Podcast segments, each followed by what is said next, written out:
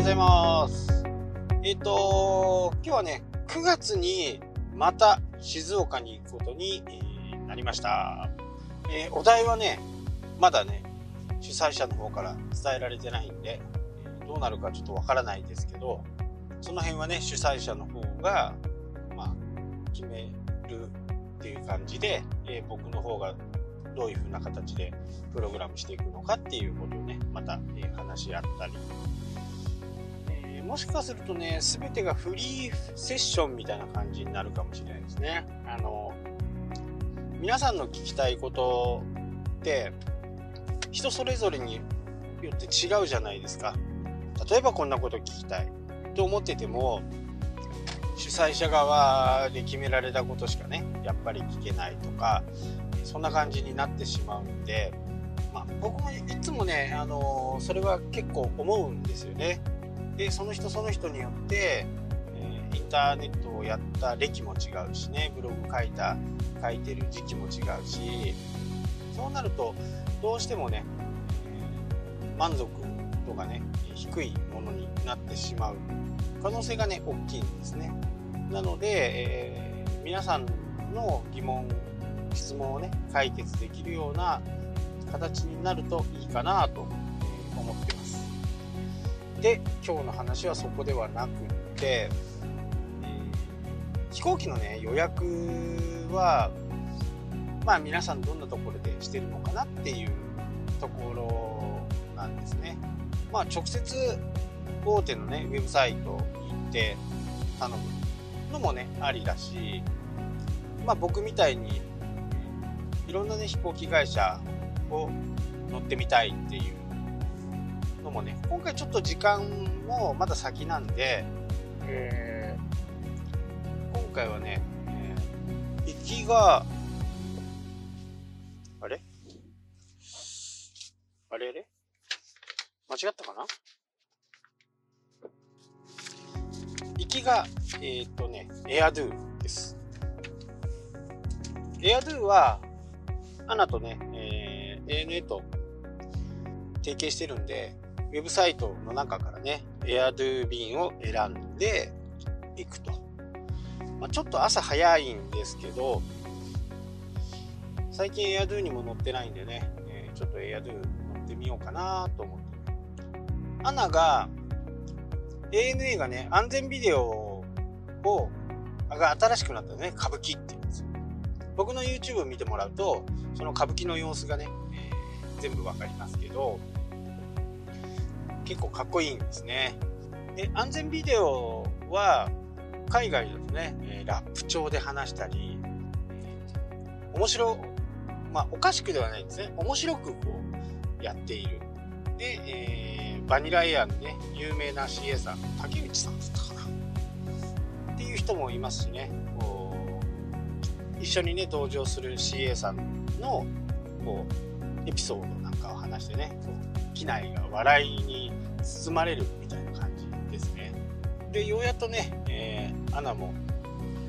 まあ、あんまりね、砕けると、また誰かがね、批判したりすることも抑え、抑え、抑え、うん、恐れてね、いるのかなっていう感じで、まあ、かなりかっちりしたね、歌舞伎になってます。で、アナも、あと、エアドゥも、なんか安全ビデオが変わったっていう噂が、結構前だったんで、ああ、チャンスがあったらエアドゥ乗ってみようと思ってたんですけど、今回ね、それでエアドゥを予約しました。で、行き先がですね、静岡なんですけど、静岡空港に到着する便って ANA は朝1便、まあ、昼10時半10時40分ぐらい。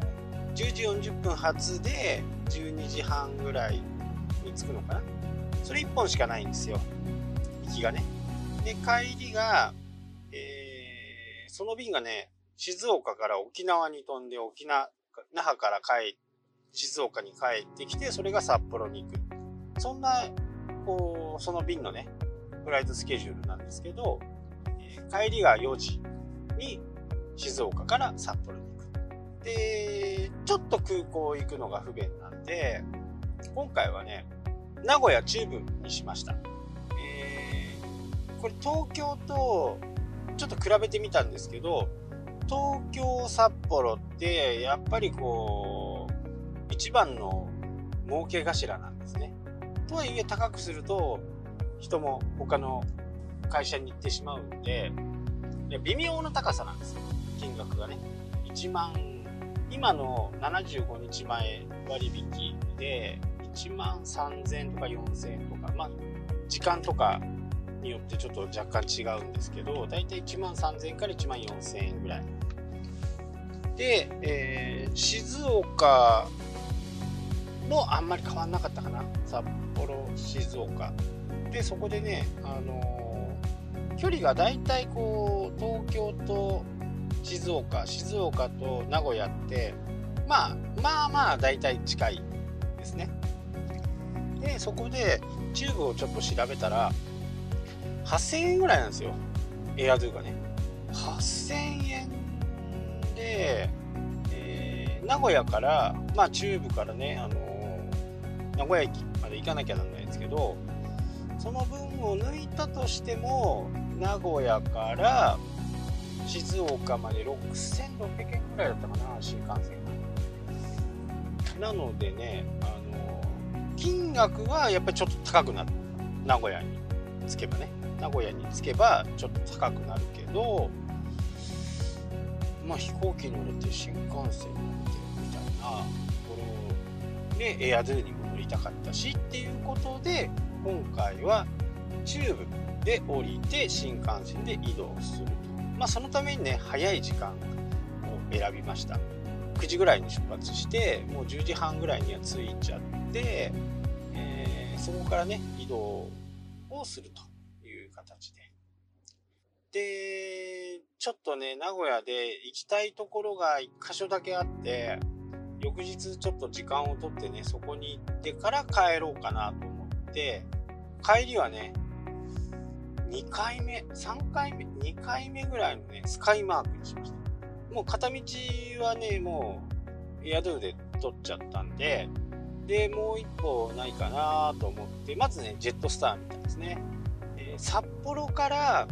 札幌から成田って成田はね第3ターミナルでちょっと遠いんですよ、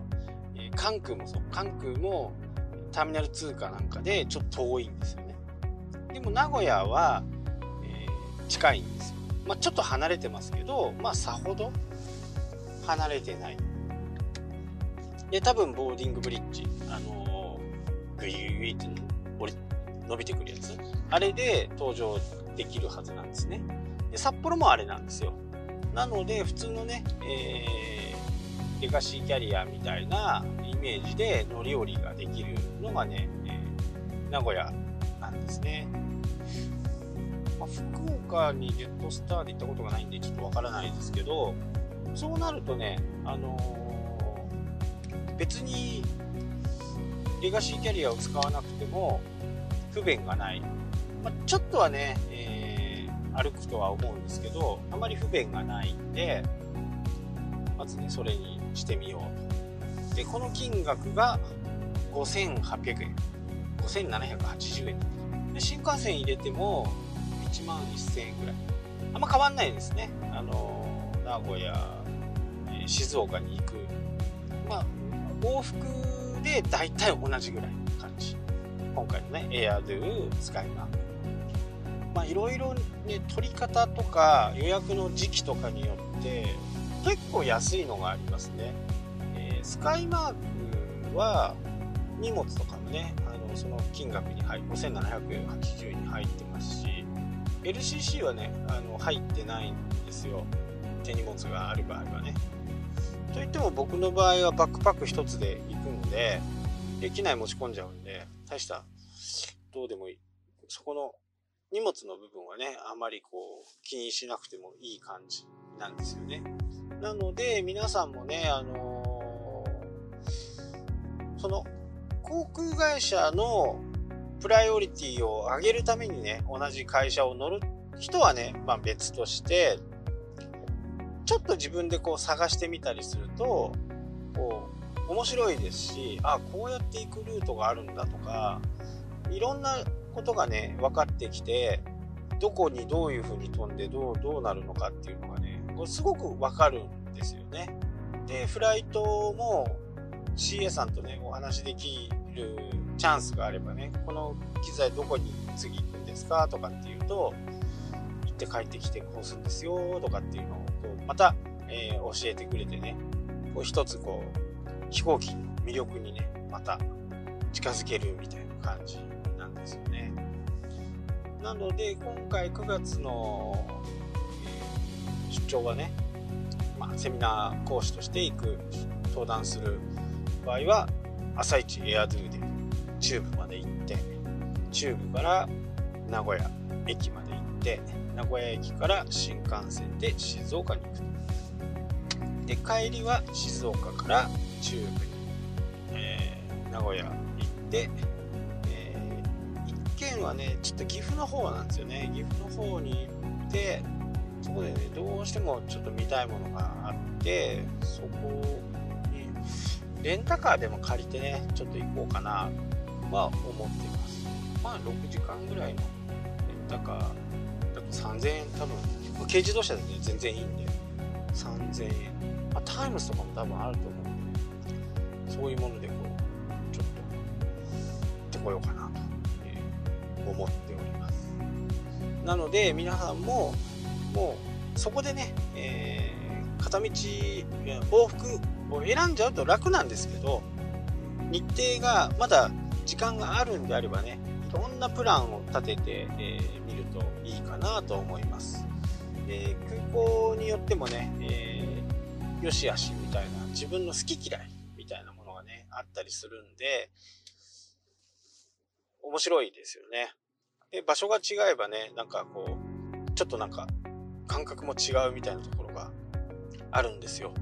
エスカレーターなんかね、関東、まあ北海道もそうですけど、一応基本的には左側に寄るみたいなね。本来はエスカレーター走っちゃダメなんで、右側開けとく必要もないんですけど、一応なんかそういう風なこうイメージがついちゃってるんで、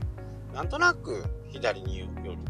でもこれ、えー、名古屋はね、多分ギリギリ左だと思うんですよね。あ右だと思うんですよね。そこから先はね、ほとんど大阪はもう完全に右側です右寄りそんな感じでね、えー、そこそこの地域場所によってねまるでこう違う、まあ、文化っていうか習慣っていうかそういうのがあるんでまあ是非ともねそういうのをちょっと試しに、えー、自分でね見ることがね結構大切です、えー、人のことをね聞いてあそうなんだっていう思うよりも自分で体験するの方がね何何よりももう大切です。そうすると自分なりのこう思いとかね、えー、そういったものが分かってくるんであこういうふうなことをするとこんなことが起きるかもなとかそんなことをね、えー、思えるんで是非ともどこかに行くチャンスがあればね是非とも行ってみてほしいなと思います。はい、というわけで今日はここまでになります。ありがとうございました。したっけ？